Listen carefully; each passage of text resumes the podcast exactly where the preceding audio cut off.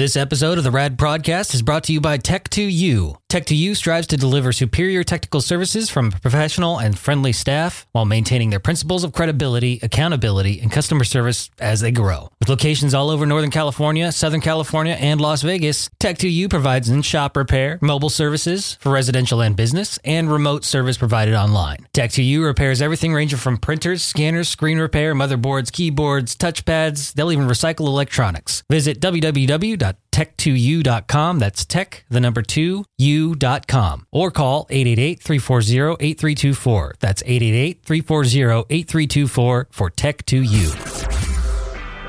The Rad Podcast.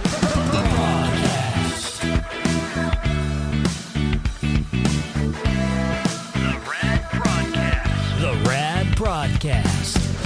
Uh, welcome to another episode of the Rad Podcast. I'm producer Brandon from the Rad Radio Show. Thank you for tuning in once again. And of course, uh, I, I like to to kind of have a swinging door of of guests on the show. And this time, I invited a pro- old, not former producer Nick. He's still a current producer for the show. I'm still on the payroll. I'm still right. getting checks from Rob Williams, so that counts. it's official, and they still cash, right? They still cash. Good. Um, and uh, so I, I thought I'd just have him in and kind of catch up on where we were at last time. Uh, since it's been a couple of months, it feels like. Um, it's, it's summer break. A lot of us are out traveling and stuff. And uh, uh, what have you been up to? What, did you do anything fun? Before we get into that, you, Yes. know, you know what occurred to me the, in the, the first time we did the podcast? Mm-hmm.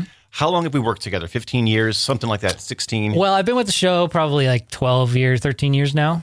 That's the 12-ish? longest you and I have ever had a conversation. Like, don't you notice that in most of our work things, we're either running a thousand miles an hour, we'll stop, ask each other a question, keep moving, or if it's a show event where I'm filming something, you're either updating me quickly on something or I'm asking you to stand somewhere, and that's it. Even the times we've gone out and like hung out and drank together, like we'll chat and kind of hang out. Yeah. But I, I it, it occurred to me five minutes into the podcast of like, this is the longest I've ever talked to Brandon ever. So it was a weird feeling. I wonder if that's why I kind of get nervous before we do these recordings because I, I I've always had like other people like buffer zones and Right. you know like Dawn or Rob or even our our missuses our wives um they, they'll they'll kind of like act as you know part of the group so I, I've I think I've, I did notice that now that you bring it up though I there's probably been less than a handful of occasions that we've gone out to bars where we have gone off and talked on our own. But again, there's always like the distractions, other people, and yeah, it's it's it's fascinating. I never and thought about it's that. It's weird the things that you notice out of context because you and I were talking in a manner we've never talked before, and it, it's a, it's visually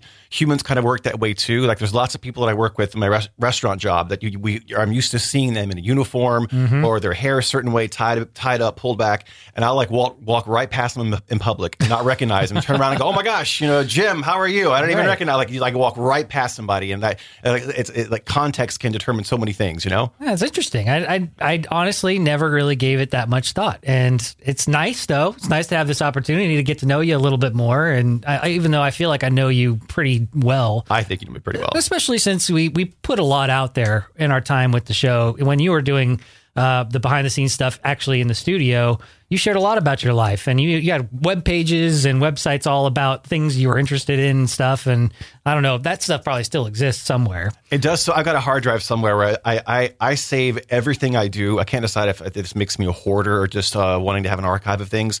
I save every single thing I've ever done in terms of show stuff, pictures, former versions of the website, uh, every video thing I, that I've ever done. I have like the files uh, uh, like saved and backed up, like the original master files. Half of them, yeah, can't even access anymore because technology has gotten so far ahead. That, like That's that- funny. those programs won't even open anymore. Right? There's Uh, no more reel right. to reels anymore. Right. But it is, it is, a, it's just what, what technology is allowing is, is incredible. Uh, Mm-hmm. I mean, like what I read something that every two and a half years, uh, the power of the computer microchip almost doubles. In terms of like the speed, what it can do, uh, you know, how many you can fit in a computer, and they're working on now uh, uh, microchips and, and ways that computers can talk to each other that are as thin as like two or three electrons wide, That's like insane. that that kind of crazy stuff. And so my old files uh, are, are not going to be that useful, but I still hoard them anyway. So Yeah. I, I do these binge and purge things where I hoard everything from clothes to computer files to everything. And then, and then, like once every two or three years, I'll just stop and go through my entire house and just clean everything out. So I'm kind of in the middle of doing that right now, Oh, which is why I brought you uh, the bag, which no one can see. It's a Yeah. podcast, but You- you I can bought- hear it. Yeah, you can hear it. Uh, I bought It's a you bag of tapes. It's a bag of Rob's old air checks and some old pictures of Rob that uh, Rob's mother gave to me. Must have been five. Um, it literally must have been five years ago. And I keep I kept saying in my head, I'm going to get around to it. I'm going to get around to it. And it's sort of like when I don't know if you uh, have that thing where like you want to donate stuff to Goodwill, like you have extra clothes, extra things, and you put it in your trunk and you go, I'm going to Goodwill tomorrow and donate this, and it stays in the back of your fucking trunk for like two months Always, until you finally yep. go to Goodwill. So that's that's the latest with me. That that's my exciting summer. Well, that's awesome. Um, but go back and going back to your uh, what your your hoarding problem with with the data and all the all the files from the show. Uh-huh. I wonder if that's the nature of the beast because I know I've learned from experience where I've been working on a project and I don't back something up and you're in the middle of it and something crashes Yep. and then you lose that footage, audio, you know, whatever you're working on forever. And I, I I've found myself in the same position as you're in. Now I'm hoarding everything just in case, you know. And I, I don't. I have all these DV tapes, like the, the little digi- digital videotapes that we use when we were doing video files. That way, I, it's been with SD cards for about five, six years plus now. Um, but I still have those tapes just in case. I don't have any of the cameras that works with them anymore. But you know, it's just just in case. I feel like there's some reason, and it's also nostalgia. Like we're, we've just been recently uh, clearing out the rad studios of old stuff that's just been piled up, and and uh, like my office turned into a storage area of just a bunch of junk, old computers, and um, while filing through that, we found a bunch of like old plans from when we built the bu- building here, like all the schematics and all the blueprints and everything. And we even found some old newspaper clippings from the show like 10, 15, 20 years ago. And Rob and I joke, we- we're going to hold on to all this stuff so that when we turn the studio into the Rad Museum, we can charge admission and have people come in and like flip through all this stuff. And, you know, it's kind of fun to keep on, keep this stuff for nostalgic reasons. But I think for me at least, um, when it comes to the technology, it's like a, a creature of habit now. You just got to have it just in case something bad happens. this is such like a, a tech nerdy conversation, but there is a there is an axiom in the in the geek world of your data either exists in two places or no places. Exactly. Because computers always fail. They, they eventually do. They're not magic machines. Everything's going to fail eventually. And everybody who's been in the world uh, involving anything of trying to save data knows that sickening feeling in the bottom of your stomach when you lose something important and you can't get it back. I- It's giving me anxiety right now. I mean, like, like, I can feel like right now I, I, I'm sweating and my skin is cold and clammy. I have a stomach ache right now because there's been times in my life where, hey, I thought I had that saved on a reliable hard drive and it crashed. And Mm-hmm. how am I going to tell Rob that this whatever thing I recorded with him um, doesn't exist anymore? Yeah, that- and even and even on, on, a, on a stupider level, this is such an old man conversation, but the Johnny Carson show Mm-hmm. back in the day, NBC archived all their shows, but tape was expensive, storage facilities are expensive, and so NBC thought.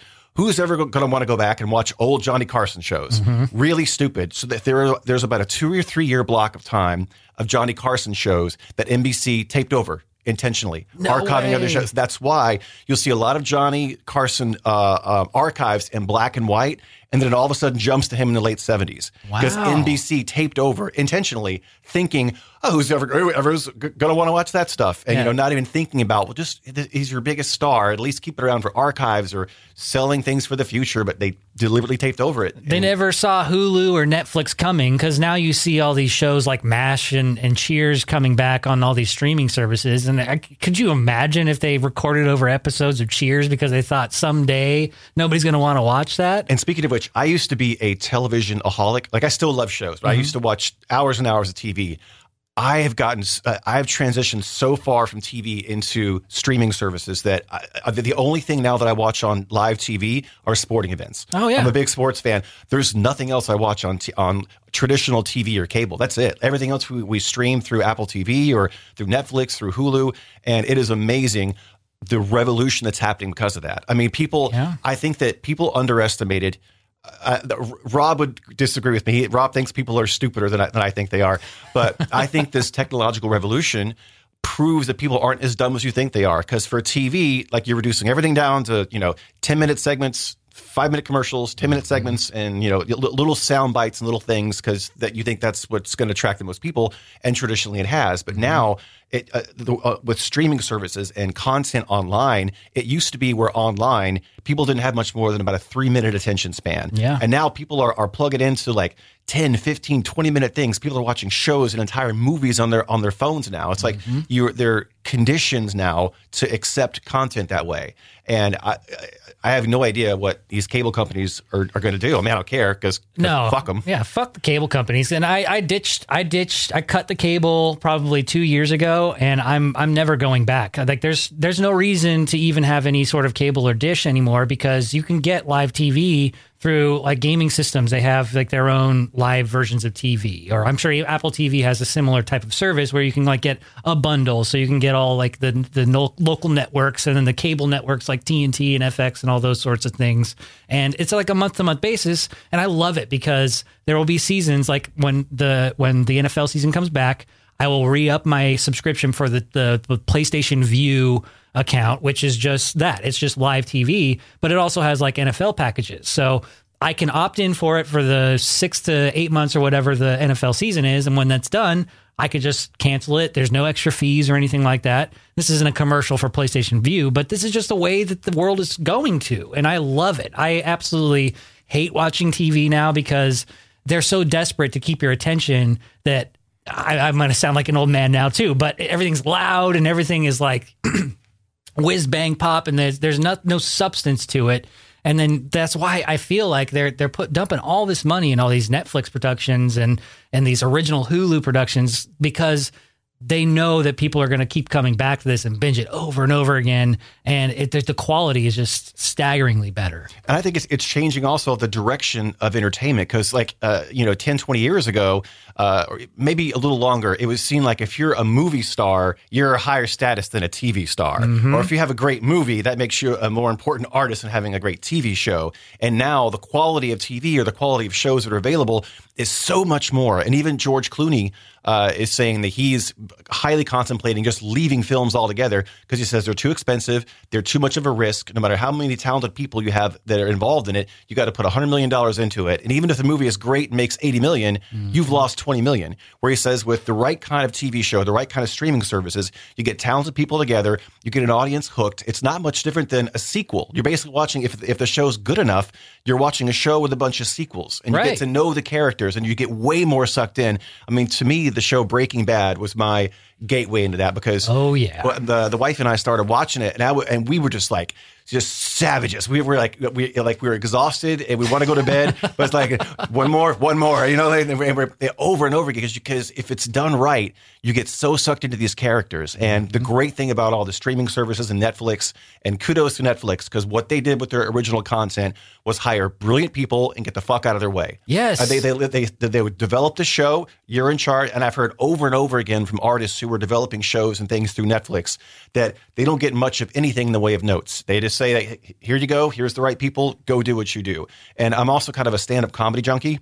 Yes. and Oh, so, yeah. So Me too. Netflix has like tons and tons of, of stand-up comedy uh, specials with uh, people who I've heard over and over again say, Netflix didn't tell me to say shit. They didn't tell me what to say, what not to say. They didn't tell me I could or couldn't talk about this. Like that's that's that's the world, man. Yeah, and I love that because there's there's too much bureaucracy in Hollywood that gets in the way. That you know they, they put they force their agenda on the on the staff, the people that are making the movies, and then they're, it just gets all convoluted. I love the idea that that Netflix has taken. I think what what was the series that the first like their first original series was House of Cards, wasn't it? I think it was their first. Yeah. And so to see somebody like Kevin Spacey at the time, who wasn't, you know, eh, wasn't hated amongst everybody in the world, um, what he he basically it evened the playing field for all of these people in the entertainment industry to say, look, we can we can do this on a different level. But still produce just as good quality. And I, I love that you brought up Breaking Bad because I feel like that was the first bingeable TV show that was like movie quality. And it was, and I think a lot of that had to do with the fact that they were on a network that allowed the film, the filmmakers, the, the showmakers, the showrunners to actually do what they want to do creatively. And it just, it just speaks volumes when you, when you allow them to do that. And speaking of leveling the playing field, I, I don't think we're going to know the impact of, of, of cell phones and the internet and YouTube for 20 or 30 more years. Like when YouTube first came out, everyone thought, you know, it's, it's cool videos of animals doing stupid things.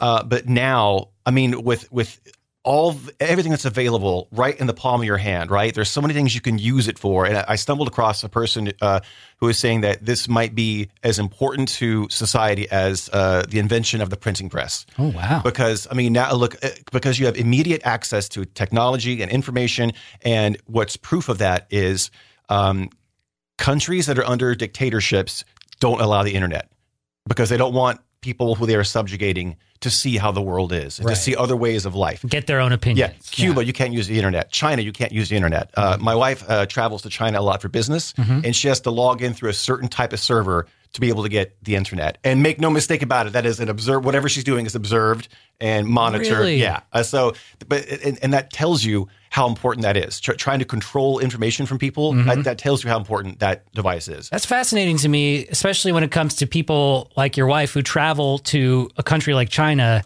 that has to access special servers.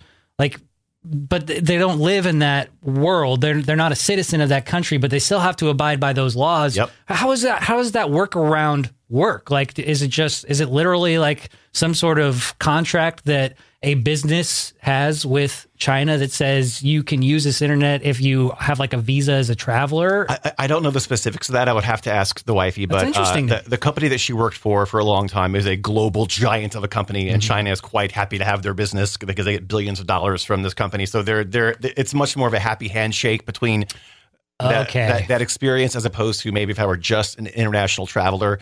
Uh, but I don't know the specifics about that. But I, but I, I do know that countries who try to regulate your access to the internet are doing that for a reason, and their purposes Mm-hmm. are not anything but nefarious. even if you're a visitor, not not on business, you, you're not allowed to use the internet while you're there. Is that kind of how is that how that works? It's at least limited. And you, Okay. and you at least have to know that what you're doing is being observed at all times. It's not like America, where at Right. least we have the illusion of operating under a free society where people have to have permission, Mm-hmm. theoretically, to know what you're looking at. You know? exactly.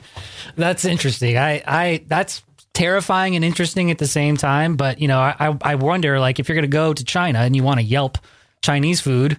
You know, I, I, I want to get to the internet to do that or MapQuest something, you know, to figure out how to get there. But it's, I, I guess we've lived, we've been so immersed in this technological world and this free uh, technological world that we have now that um, it's hard to imagine a life without it. And there's a deeper level of uh, if people think, okay, what what's the big deal? Why would a government or a country want to deny their people access to the internet? And I, I- I came across this this parable of uh, two fish are swimming, uh, you know, downstream, and they approach another fish, and the other fish goes, "Hey boys, how's the water?" And the fish go, "What's water?"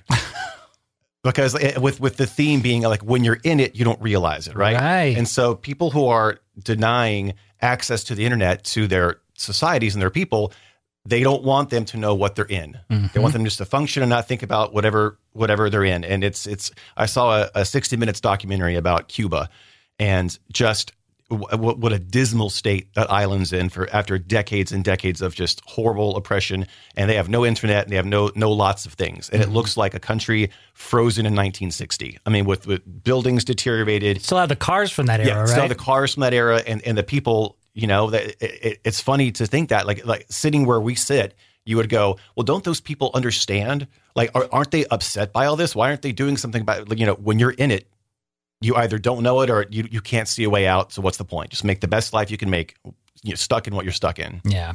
Speaking of documentaries, a little off ramp um, on Netflix. In, in fact, um, there's a new Vietnam War uh, documentary that Ken Burns did on for, from PBS. Oh, I'd love to see that. Oh my God! I- It's so I'm like how you and your wife were with with Breaking Bad right now. Mm-hmm. Like I cannot wait to go home and watch me some Vietnam War documentary. It, but it's I, don't, I have no predisposition or you know any knowledge of what the war was all about. We learned a smidge about it in high school growing up, but I had no idea the what what the whole thing encompassed. And it's just a beautifully done, very very. It, it also the, the the filmmakers are genius because they got people from all different angles of of the war. So it's not like slighted to obviously there's enough history between us that we can look back and say, okay, that was an awful awful war, but there's no bias to it at all. And he actually interviews people from the North Viet Cong, the North, uh, the North Viet, Vietnam Army, and everything. And it's it's just fascinating. I don't know if you haven't seen it yet,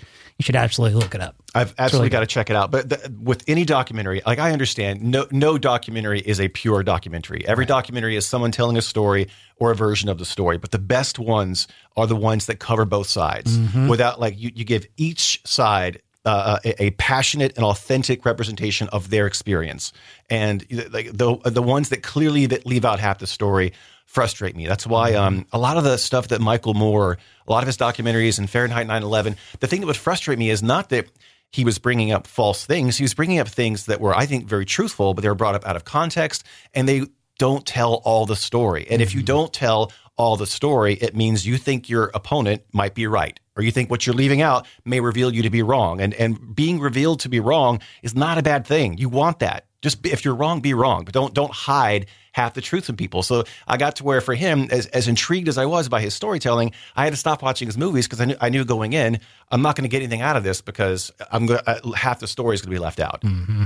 Do you find yourself unable to watch shows like like the uh, House of Cards or anything that that Harvey Weinstein has produced? now with all the backlash in oh, Hollywood. See, I'm torn because Harvey Weinstein produced all of Quentin Tarantino's movies all of them. Yeah. And, and, and and Tarantino might be my favorite filmmaker. He's certainly top two or three. I love all this stuff, even the ones that are that are too far out there. I'm like, nah, I like it. This is good stuff. Yeah, hell yeah. Uh, I I have to, I think, in life, divorce myself from the artist and the art. Mm-hmm. You know, mm-hmm. if you're going to go through your life and and either don't listen to music or watch TV shows that have artists in them that have have checkered past or have done things you disagree with, you're not going to watch anything.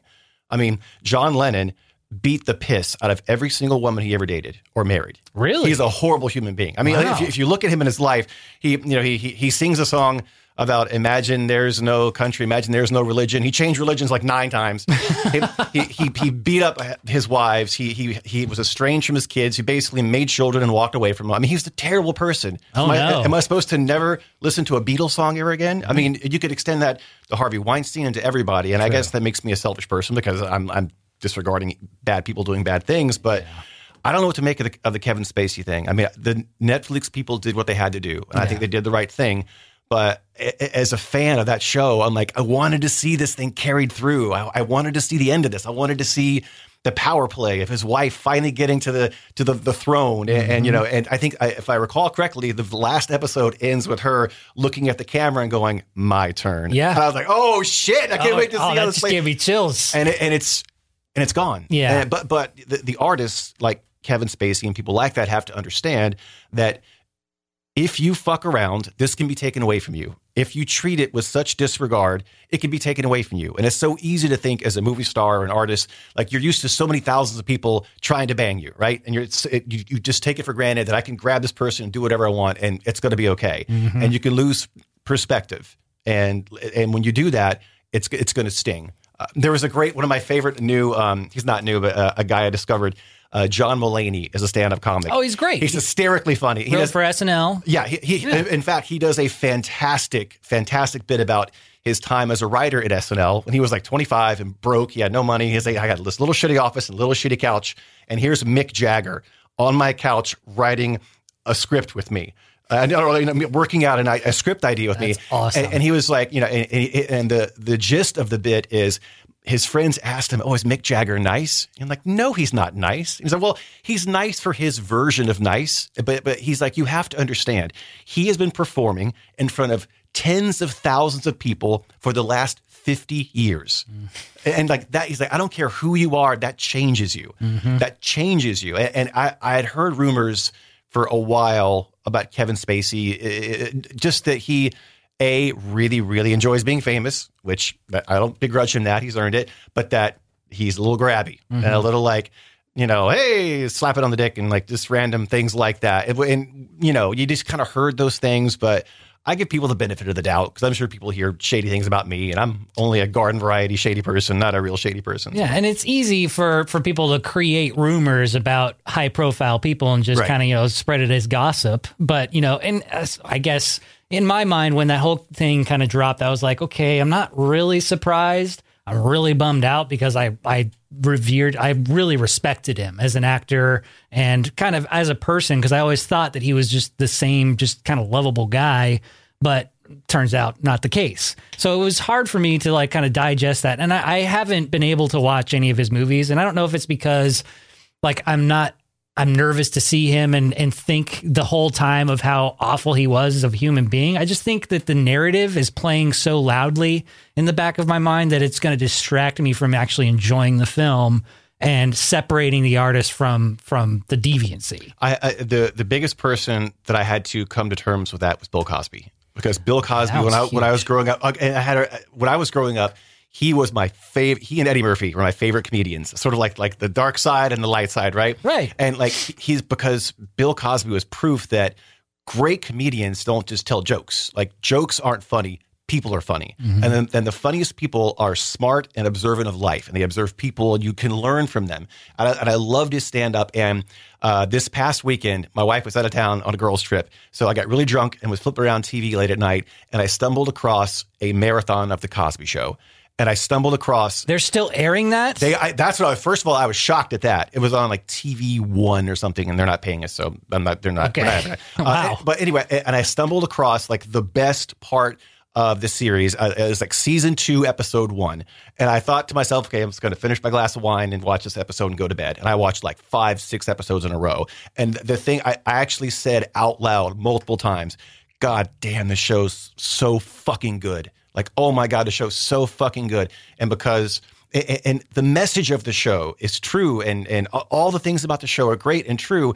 And because the mastermind behind it turns out to be pretty close to the devil, mm-hmm. the world it's like this is going to be wiped off the face of the earth. And I I don't even know if if it, the show's ever going to run again. I'm surprised and shocked it was running no, now. No kidding. And it's like on channel 360 or something like that. It's not right. anything, in, in, but still, it's buried somewhere. It, it's you know, you just, I just don't know about trying to wipe these things out of existence. I, yeah. I think sort of like the, um, like in the South, there was random Confederate monuments to for things in the South. And I'm like, people want to have them torn down, and and I, I think no, you leave them there as a reminder. You know, for the for the same reason why um, in Germany there are a couple of concentration camps that are left as museums, right? Because you don't want as depressing and horrifying as what happened was. It's like don't burn them all down. Leave a couple as a reminder. Mm-hmm. You know, and I think that letting the Cosby Show run if you can just accept it as the show, you know nothing about the actors. I think it's an amazing show, and if you learn more about the main person behind it, you go, okay, that's a good reminder in history that sometimes people are awful and do awful things. They can they can do great things in the world and be absolute monsters in behind closed doors. Mm-hmm. And I think that that's I, I share the same sentiment as you with, with Quentin Tarantino movies because I I I love The Hateful Eight. That's one of my all time favorite right now. Um, and uh, Grindhouse that that collaboration that he did with, yep, uh, with the good. other director uh, Robert Mar, uh, Robert Mar, Rodriguez. Rodriguez, yeah, yeah, fucking love those movies. And so every time I see the Weinstein Company in, in front of those films, I'm like sickening. It is, but then I get then things get going, and it's it's easy to forget. And I think that if the in that case, because it's just the producer and it's not necessarily Quentin Tarantino that was doing all those awful things, it's easy for me to separate that. And I think that maybe over time we'll we'll be able to learn to look at projects or or movies or or even TV shows like the Cosby Show under that light, where it's just that piece of art. And but I don't know if our uh, our society is ready for that. It, has got to be some time, I think. I, especially with, with everything going on now, you know, politically and, and society kind of overcorrecting after years of guys getting away with things in the workplace. And uh, I, t- I tell you a quick story. My dad's a really successful guy and retired at like 51. Uh, and once uh, I asked him, "Hey, you ever had when I was a kid? You ever have to fire anybody?" Uh, and he said, "I've only had to fire five, six people in my career, and it was all for the same thing: sexual harassment." Wow. And I said, "You're kidding?" He says, "Yep." And all five people made over eighty thousand dollars a year. And we, we, were having this conversation in the '90s. So mm-hmm. he said all five people made over eighty thousand dollars a year, and all five were warned. We're hearing rumors. If it's knock it off if it's true. If we hear it again, you're gone. And it continued. And so, you know, I, I, I think there's always going to be a small percentage of people who don't get it or going to do shitty things and are just going to have to get fired or arrested or whatever. But I think that we've made a lot of inroads uh, in just not making the workplace such a subtly hostile place for people. You know, mm-hmm. I, or at least it, it's in my experience. I I'm very fortunate to work uh, in the restaurant community, and that's almost like almost every restaurant you work in is like the cantina scene in Star Wars. Like it, like it's a it's a it's a mishmash of all kinds of workers from all kinds of different backgrounds, all the ragtag teams, all, all yeah. sorts of you know experiences with the law, and uh, all sorts oh. of like racial backgrounds and gender background, all, all, these things. So it's such a neat mix of people. I think that's that's why I love it so much. Mm-hmm. Uh, I think that maybe it's not the same in other more structured corporate environments, but I think hopefully it's getting a little better. But with the Weinstein stuff, it is like the movie starts, you see a Harvey Weinstein production, and you get that oh, oh, in the same way that if you if I watch like old sitcoms based in New York or old movies based in New York, and the camera pans and there's the trade towers, oh, like oh, yeah. oh, you're like oh Jesus, Home like, Alone too. Yeah, yeah, it's like it's like for a, for a split second, you're like sick to your stomach, and I, I haven't been able to make that feeling go away. I see any kind of footage of a movie of the trade towers, and I'm immediately broke broken out of the world of the movie. That reminds me of a show on Hulu called The Looming Tower. Have you watched that one no, yet? I'm not. Jeff Daniels is in it, and he plays um, the security guy who basically was in the, the he just had gotten demoted from the FBI, and he became the security chief for the Twin Towers, and like his first day was September 11th, and that's oh, when. Man. So it's a story that leads up to like all the behind the scenes stuff that happened with the the intelligence agency agencies and um, the FBI, all investigating all these these suspected Al Qaeda operatives that are planning something big, and ultimately, you know, the end because it's, it's, a limited series. Obviously, there's not going to be a season two of Looming Tower because it's about right.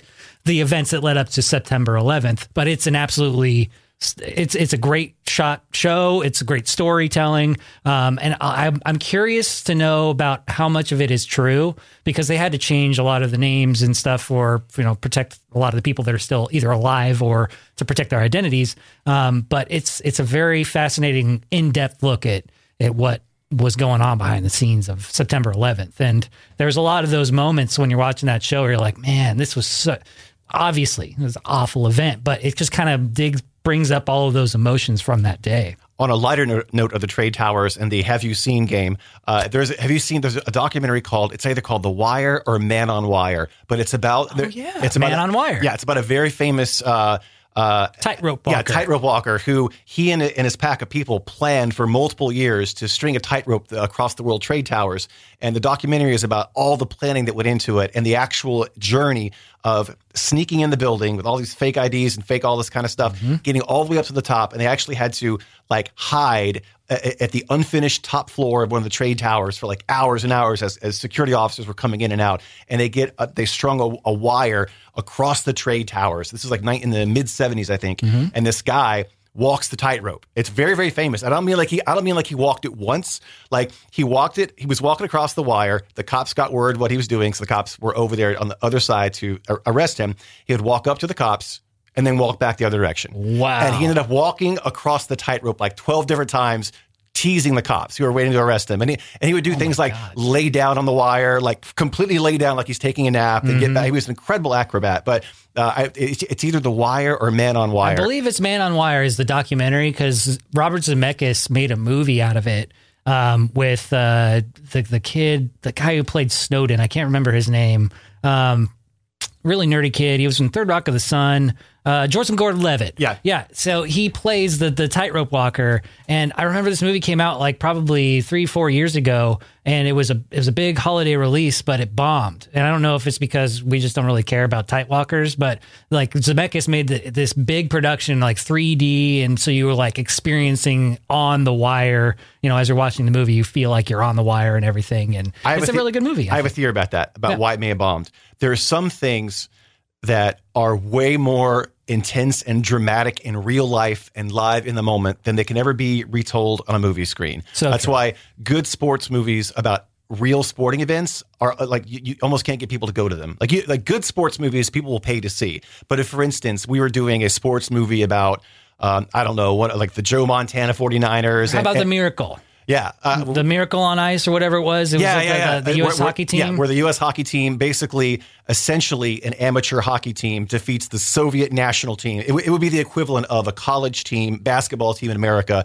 beating the Golden State Warriors. Like it's it's it's that equivalent. There is not one starter on that U.S. hockey team that could have even gotten a bench role on that Soviet team, and they mm-hmm. won, and that's incredible. Mm-hmm. But the but to go watch it again in a movie, you just don't get that sense of the moment and and the the context of what's going on historically and how how utterly huge of a moment that was. And that was at a time when when it was us versus them. It was america versus russia and they have nukes pointed at us and they're trying to tell us their way of life's better. And we have things pointed at them. We're trying to tell them our way of life's better. And for this like that was how can you retell that in a movie and get out of it what the actual live experience is? Definitely. And I think that there there's movies that can do it right, like I Tonya. Have you seen that one yet? no that's on my list i gotta Oh, see that It's such a good movie. And the way that they did it was really interesting because they actually interviewed like Tonya Harding and, and her mom and and they to, and her her estranged boyfriend slash husband. jeff Gillooly Yes, Gillooly. And um what a great name Gillooly. Gillooly.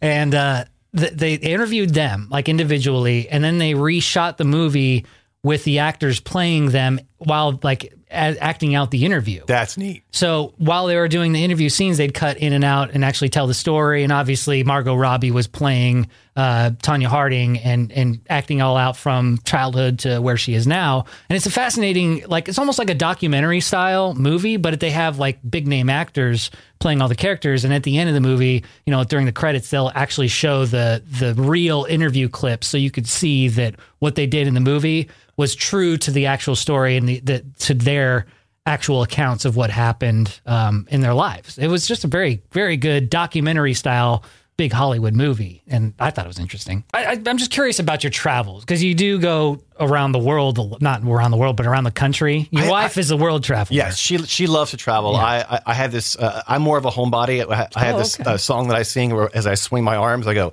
"Everything that I like is in my house."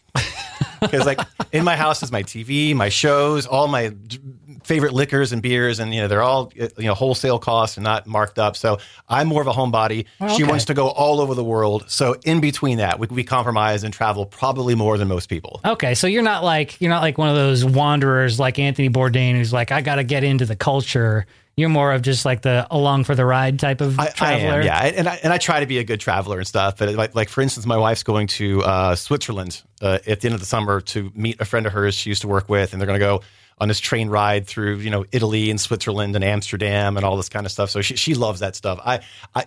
This might be the, the the xenophobic American in me. I don't like being somewhere where I don't know the language. Like I feel mm. I feel like a, like a rude in, intruder. I know that most of the world speaks English, but it's it's it's rude to go somewhere and start talking to somebody in English and they hand you, hey fuckhead, you're in France. Right. At least make an attempt, right? Right. At least make an attempt to ask me for a Coke in, in French. It's it's different when with that attitude. I feel like that's not the popular attitude. It's I'm going to travel here and I better expect to be treated like I I am treated in America. So understand my language because I'm visiting your country type of thing. And I have to say, there, there's an international, what's the word, a stereotype of the rude, the rude American traveler. Mm-hmm. And I think that international travelers in general are very, very rude and not appreciative of the local customs. And like in my in my restaurant, I work in a very international city, and probably half the clientele that I that I wait on every day is not from America. They're in town for business. For they're from China, they're from Japan, they're from all over. And when they're tra- uh, family travelers are just the fucking rudest because uh, I, I think that's because if you're going to travel internationally with your family, you probably have money and you probably have money for a long time and you're probably unaware of how obnoxious you are. And that can go that goes for Americans, that goes for everybody. But I can tell you, I have seen, I've seen it firsthand. It's not just the ugly American. People who travel internationally with their families are obnoxious and rude. So I, I, I'm overly um, harsh on myself and I'm overly aware of not wanting to rub people's customs the wrong way. I can share that sentiment, especially if you're just traveling a place like Hawaii. You know, it's obviously there's a big tourist area that's not too far separated from the American culture, but you also got to respect their the, the native culture there Oh yeah, too. You like the, the locals. The locals have their bars. Uh, my uh, brother, brother-in-law, cousin, my cousin-in-law uh, is a cop in Hawaii. Oh, cool. And he's a really cool guy. He went to uh, Brown University on an athletic scholarship. He was an offensive lineman, so he's a big strapping dude. But he's like super laid back and chill. Like he talks like this. Oh, he's Hawaiian. and he makes he well he's he, he that, that's his By choice, right? Yeah, by by his spirituality, he's, he's Hawaiian, and he's he's a great cop because he's an awesome conflict diffuser. Nice. Uh, and but he but he when we went to Hawaii, we hung out with him, and had some beers, and he's like he's like yeah, you just got there's some bars that are local bars that you know the locals go to, and and just just you know don't necessarily go there.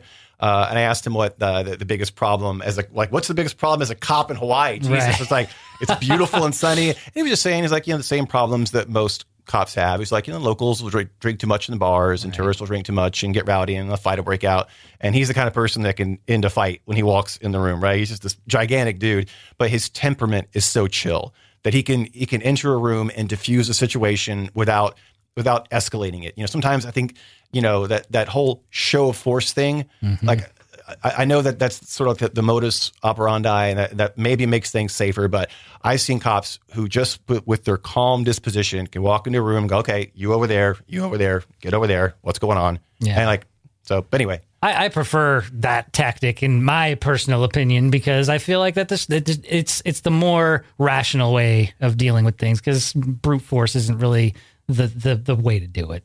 Uh, but is there any places that you've traveled with your wife that's been your favorite? Um, we have a soft spot for the Caribbean. Uh, I, I know that like we're close, we're close enough to fly to Hawaii or to the Pacific Islands, but there's something about the Caribbean, like just like the chill atmosphere, laid back, that we that we really like. We recently went on a tour of it was like three or four different Caribbean islands. Uh, one was uh, St. Martin's, San Martin's, and then Antigua, and a couple other things. And it was amazing to see those countries are still recovering from the hurricane. Oh yeah, that's Uh, right. I mean, because I mean that that hurricane just blasted that entire group of islands, and so we would do things like like we're driving from the airport to our our hotel, and you would see like about a thousand feet offshore, halfway up a mountain, like shipping containers and like boats, and and and there was one in somebody's front yard. There was an overturned Cessna airplane.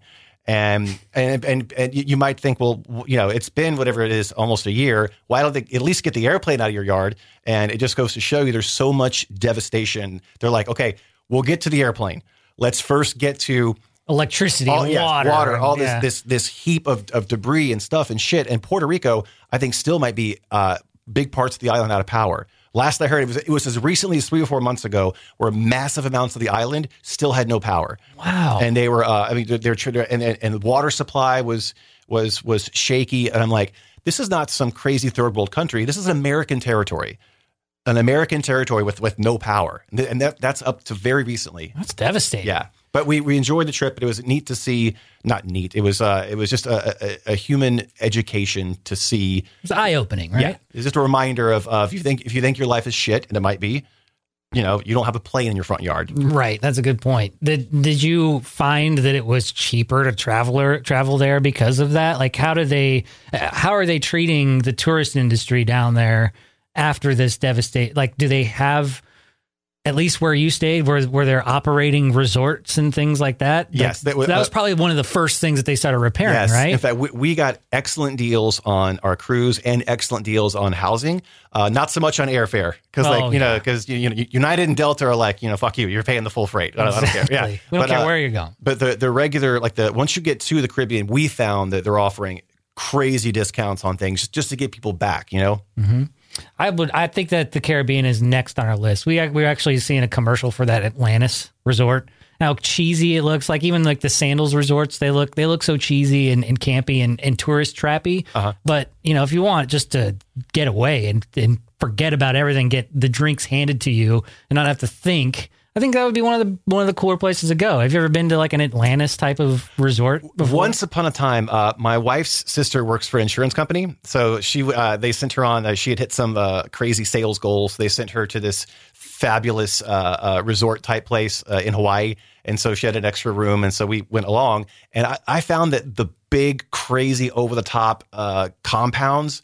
Like they're great for for for luxury and it's kind of hanging out, but they they're a little too much for us. We, we prefer a little more smaller, uh, a little more uh, boutiquey, uh, closer to nature, closer to to people type thing, as opposed to because when you get those big compounds, it just seems to attract the obnoxious travelers. And maybe maybe that's a, that's a bias on my part, but it just seems like the bigger the compound, the more obnoxious the people that you bump into. those rude family travelers that you were talking about. That's where they belong. Just wrangle them there in, in the resort and let us go have fun outside. Of Yep. Right.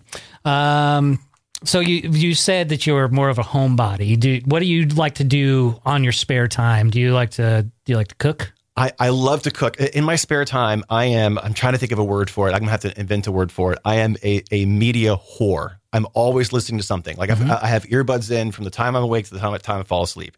I know that's a problem, but I'm, I'm either listening to sports shows or podcasts or like so. uh, There's always something in my ear, uh, especially when I'm cooking. But I, I do love to cook, and in the last probably three to four years, uh, we've transitioned in our house to where I cook everything for us. I cook- Really? I cook all of our lunches.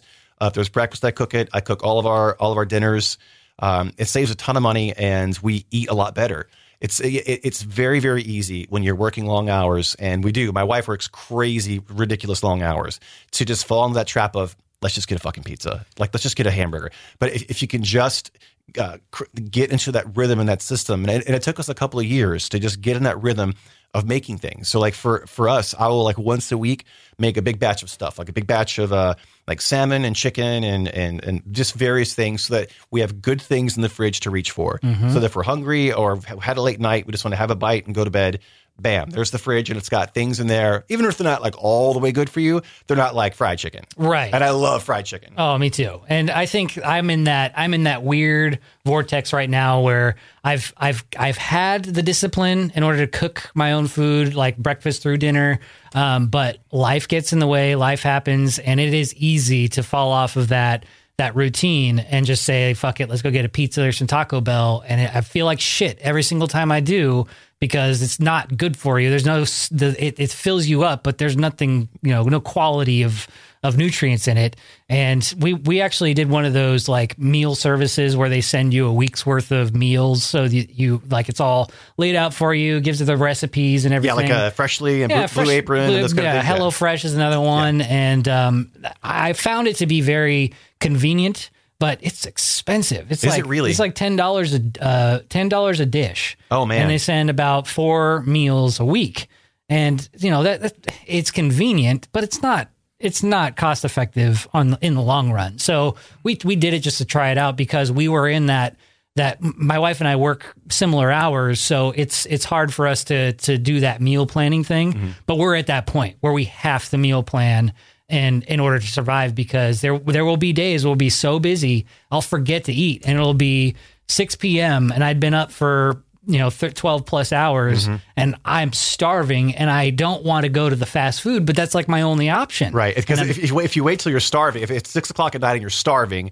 you want the, the fastest thing inside of you, giggity, that, that you can get. And, and that, that, that can push you down the route of making bad decisions. Yeah, and so I I've been struggling at, the, at this point. I've been struggling to find the the meal planning that works for me, and I I, I don't know if I need to start watching some more cooking channels or just just research and read more on it. Um, but how did you find yourself? transitioning from from not having that routine to getting there did you watch a lot of cooking channels or you anything know, like that A, a lot. I tell you who I really fell in love with was Alton Brown, and he used to have a show on the cooking. There was one of the cooking networks called Good uh, Eats. Good Eats. I, I I have watched every episode of that show ten times. Like that's really really how I learned to. And, and I would basically do just much less complex versions of the things he would do, Mm-hmm. like a, a quick dish.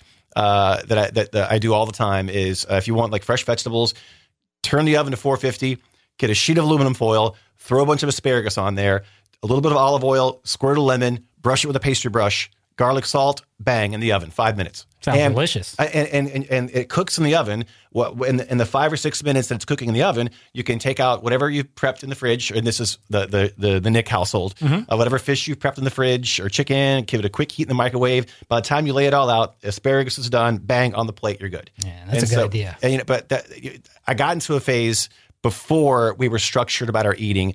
Uh, both the wifey and I, but way more than me, uh, way more for me, where it is we, I was eating too much junk food and and pairing too much beer with too much junk food, and I just got I, like I was like I'm 40 years old, I can't keep doing this. I got to start eating better and living better. Mm-hmm. So I, I think if you're hearing this podcast and you're 25, you're like, this is a dumb conversation. Like, wait till you hit 35, Yeah. wait till you hit 40, and your body just not going to respond to pizza and chicken wings like it does when you're 25. So for us, we're like, all right, we have to let's do better on this. And so let's find a system. And it wasn't an overnight thing. It took probably six, eight months to really get in our groove. Okay. But once we did, once you do, it's like the groove's there and just stay in the groove and you're good to go. That's brilliant. I never thought about it. The answer's been right under my nose the whole time because I have three of Alton Brown's uh, cookbooks, and they're actually they're not just cookbooks. They're like they tell the story. He writes the story about his entire career. Like the first cookbook starts from day one of Good Eats, and it's it's literally like the Good Eats Chronicles. So he goes through each episode